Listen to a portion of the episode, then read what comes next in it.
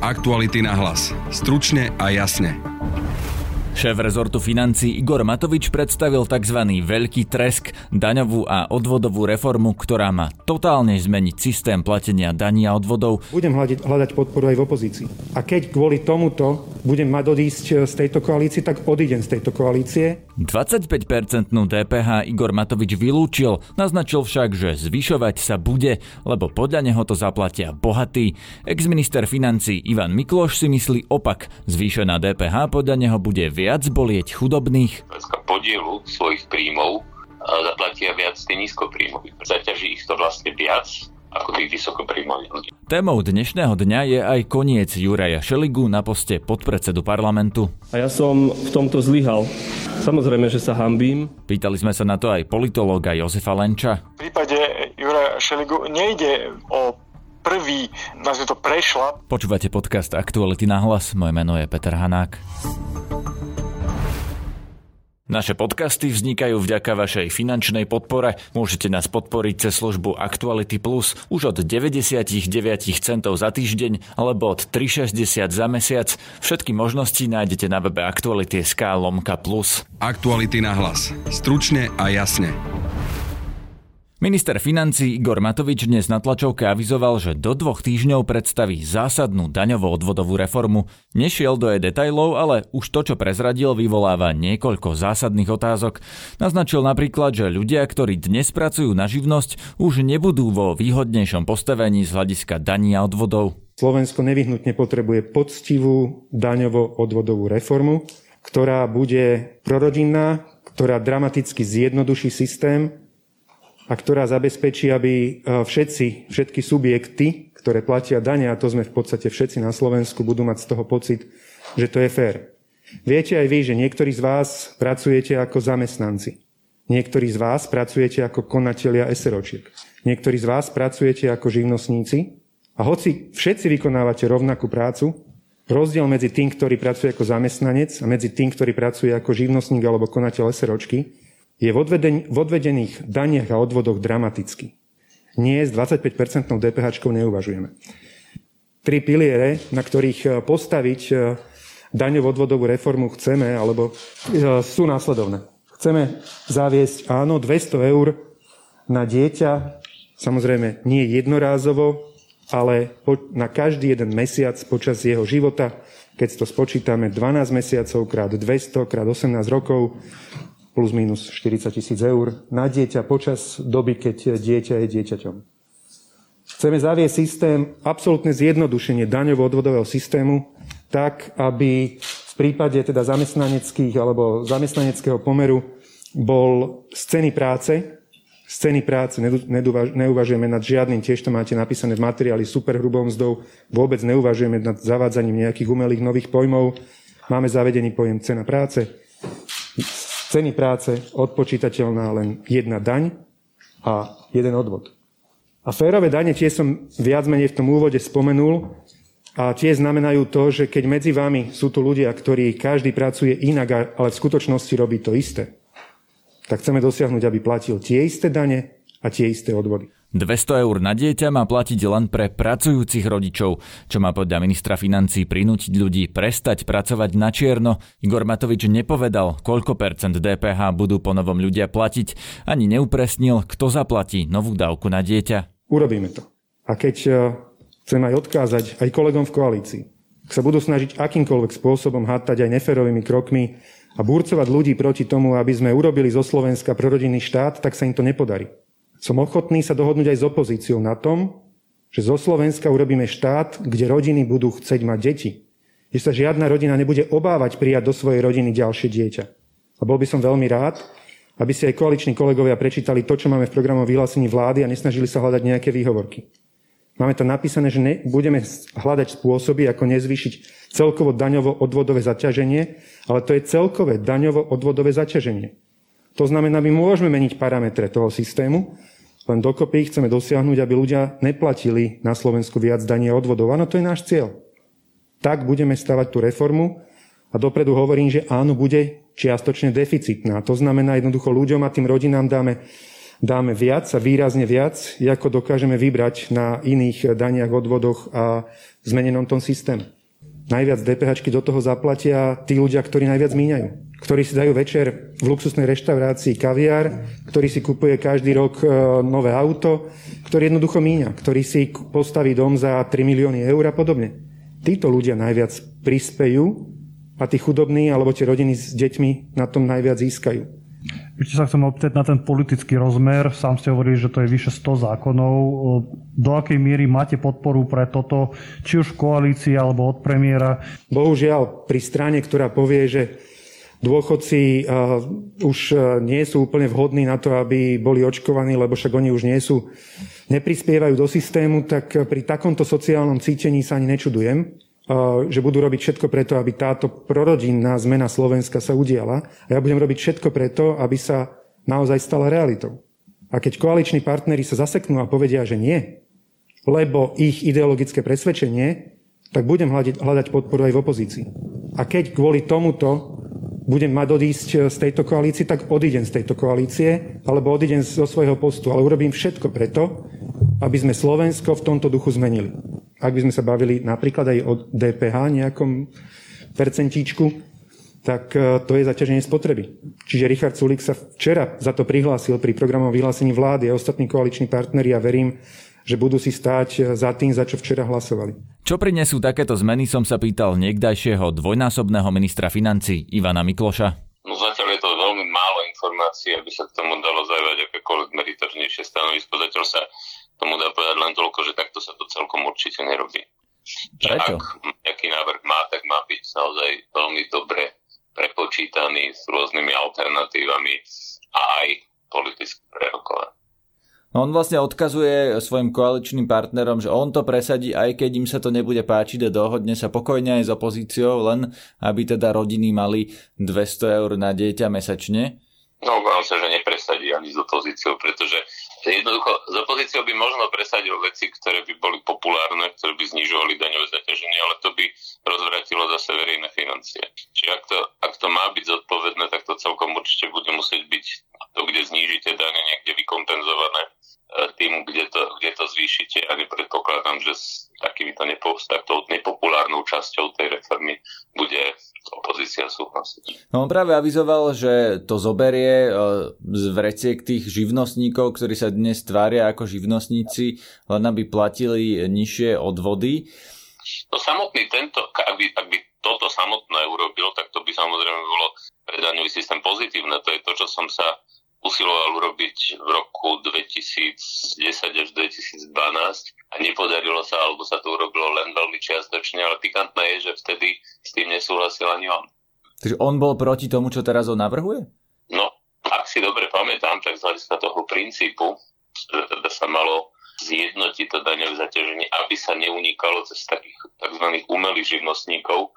Ak si dobre pamätám, tak vtedy celkom určite si pamätám, že boli proti tomu tí poslanci z ó ká es, ale ak sa dobre pamätám, tak aj, poslan, tak aj obyčajní ľudia, ktorí boli celí štyria na kandidátke es a es. Igor Matovič zároveň neodpovedal na otázku, z čoho to zaplatí. Na tú otázku dokonca on ukončil tú tlačovku, že to predstaví o dva týždne a na otázku, že či odkiaľ vezme tie dve miliardy alebo dve a pol miliardy, ktoré na to treba, aby ich vlastne rozdal tým rodinám, neodpovedal. Ako sa na to pozeráte? No to je práve jeden z tých problémov spôsobu, akým to navrhuje urobiť, lebo ak má daňová reforma byť naozajstná zodpovedná reforma, tak z krátkodobého hľadiska by mala byť fiskálne neutrálna. Čiže presne taká bola aj reforma daňová z roku dvetisíctri, ktorá začala platiť od prvého prvého dvetisícštyri.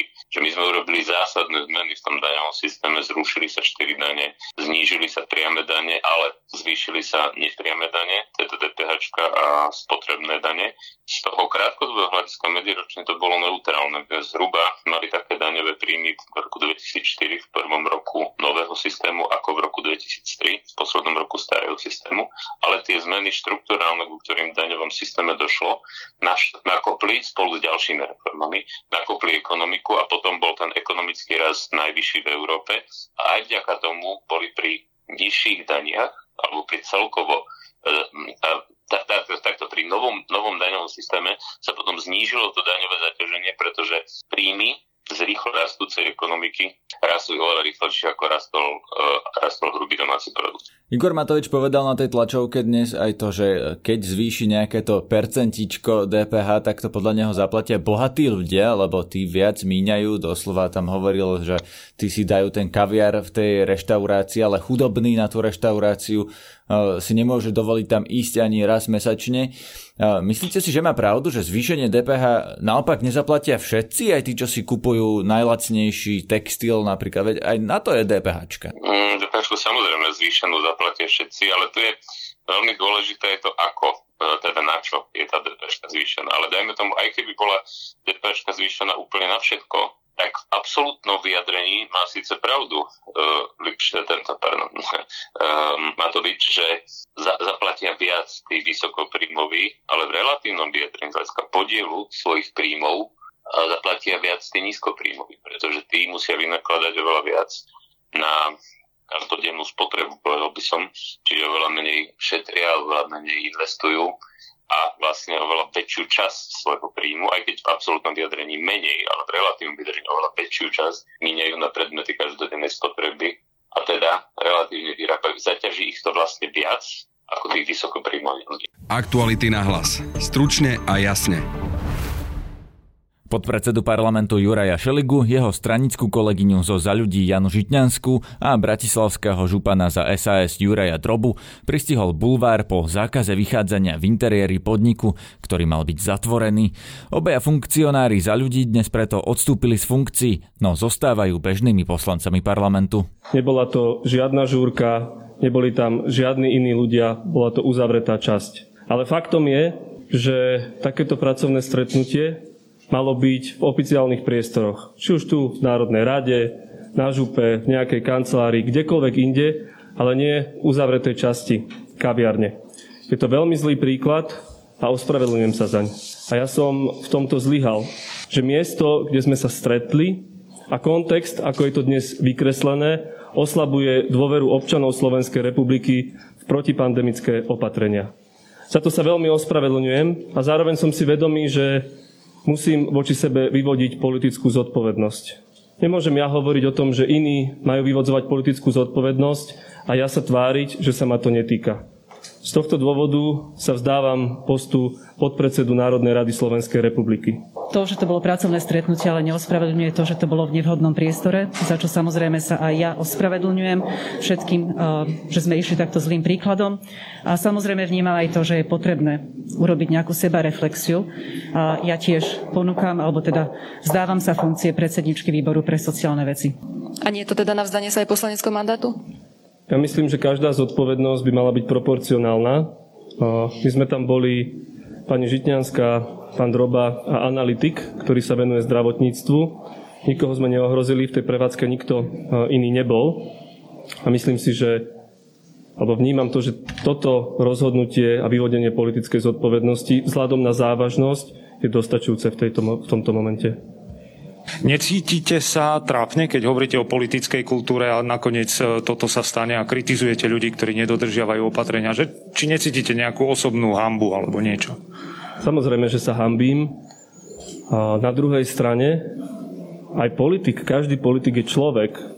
Ja nerobím z nás ani nad ľudí, alebo akokoľvek, že my by sme neboli z mesa a kosti ako vy. A ja robím chyby, robím ich, ale keď ju urobím, považujem za čestné a chlapské sa k nej postaviť čelom. Preto tu dnes stojím a preto bez váhania včera večer som informoval vedenie strany, dnes ráno poslanecký klub, že sme sa takto rozhodli. Na linke mám politológa Jozefa Lenča z Univerzity svätých Cyrila a Metoda v Trnave. Dobrý deň.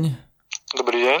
Pán Lenč, ako sa pozeráte na ten krok Juraja Šeligu a Jany Žitňanskej pre to porušenie opatrení? Je to podľa vás správne a dostatočné? Myslím si, že je to správne. V každom prípade, ak sa dopustia politici takéhoto prehrešku či pravidlám, ktoré sami vyžadujú občanov, tak sa od nich očakáva nejaká politická reakcia alebo reflexia na, na to, toto konanie. Takže myslím si, že to je krok správny. Otázne je, že či, či, či je dostatočný a či prišiel v tom čase, ktorý by sme ešte mohli označiť za to, že to, že to ich rozhodnutie má, má rámec nie vynútenej sebareflexie, ale vlastnej sebareflexie. To Skúste znamená, toto že... rozvinúť. Že čo to znamená, prečo vôbec ste otvorili túto tému? Bol tam nejaký čas, v ktorom to mali spraviť už skôr podľa vás? Ak si odmyslíme skutočne, že, že sa takého, takéto veci nemali dopustiť a že sa to stalo, tak potom je tam stále ešte čas minimálne medzi tou udalosťou, ktorá, ktorá sa stala, a to bolo, ak sa nemýlim, minulý týždeň vo štvrtok, a, a dneškom, kedy s tým vyšli médiá a vlastne reakcia oboch, tak Juraja Šeligu ako aj Jany Žitňanskej bola vlastne na na tlak médií a na to, že už v takejto situácii sa ťažko obhajuje niečo, čo sa urobilo, ak nechcú oni sami sa dostať do, do rovnakej kategórie politikov, ako sú dnes z vládnej koalície Boris Kollár, Igor Matovič alebo Branislav Grelink, alebo mnohí tí z minulej vládnej garnitúry, ktorých vehementne kritizovali a na kritike ktorých sa dostali do parlamentu. Takže keď sa pri tom zastavíme, tak podľa vás si to mali uvedomiť sami a priznať sa skôr, než s tým prišiel, prišli, teda konkrétne Bulvár vytiahol tie fotky, tak... Šeliga so Žitňanskou mali sa v piatok postaviť na tlačovku a povedať, pochybili sme, odchádzame? V takom prípade by to malo tohoto odstúpenie väčšiu hodnotu, ako v momente, keď už je to vlastne verejnou, verejnou udalosťou a už nie je, nie je kam, kam viac menej, viac menej ustúpiť. To znamená, že ak sa dopustím niečoho, čo, čo považujem za, za zlé, za niečo, čo je v rozpore dokonca s nariadeniami vlády, takže aj so zákonom, tým spôsobom protizákonného konania, keď to je možno silné slovo v tomto prípade, tak ak chcem, aby to moje konanie malo väčšiu váhu, ako, ako je niečo, čo je vynútené, tak by sa to malo spraviť ešte predtým, než je to už, keď sa dostať do situácie, kedy sú len dve možnosti, ustúpim, alebo sa zaradím medzi tých, ktorých som predtým kritizoval.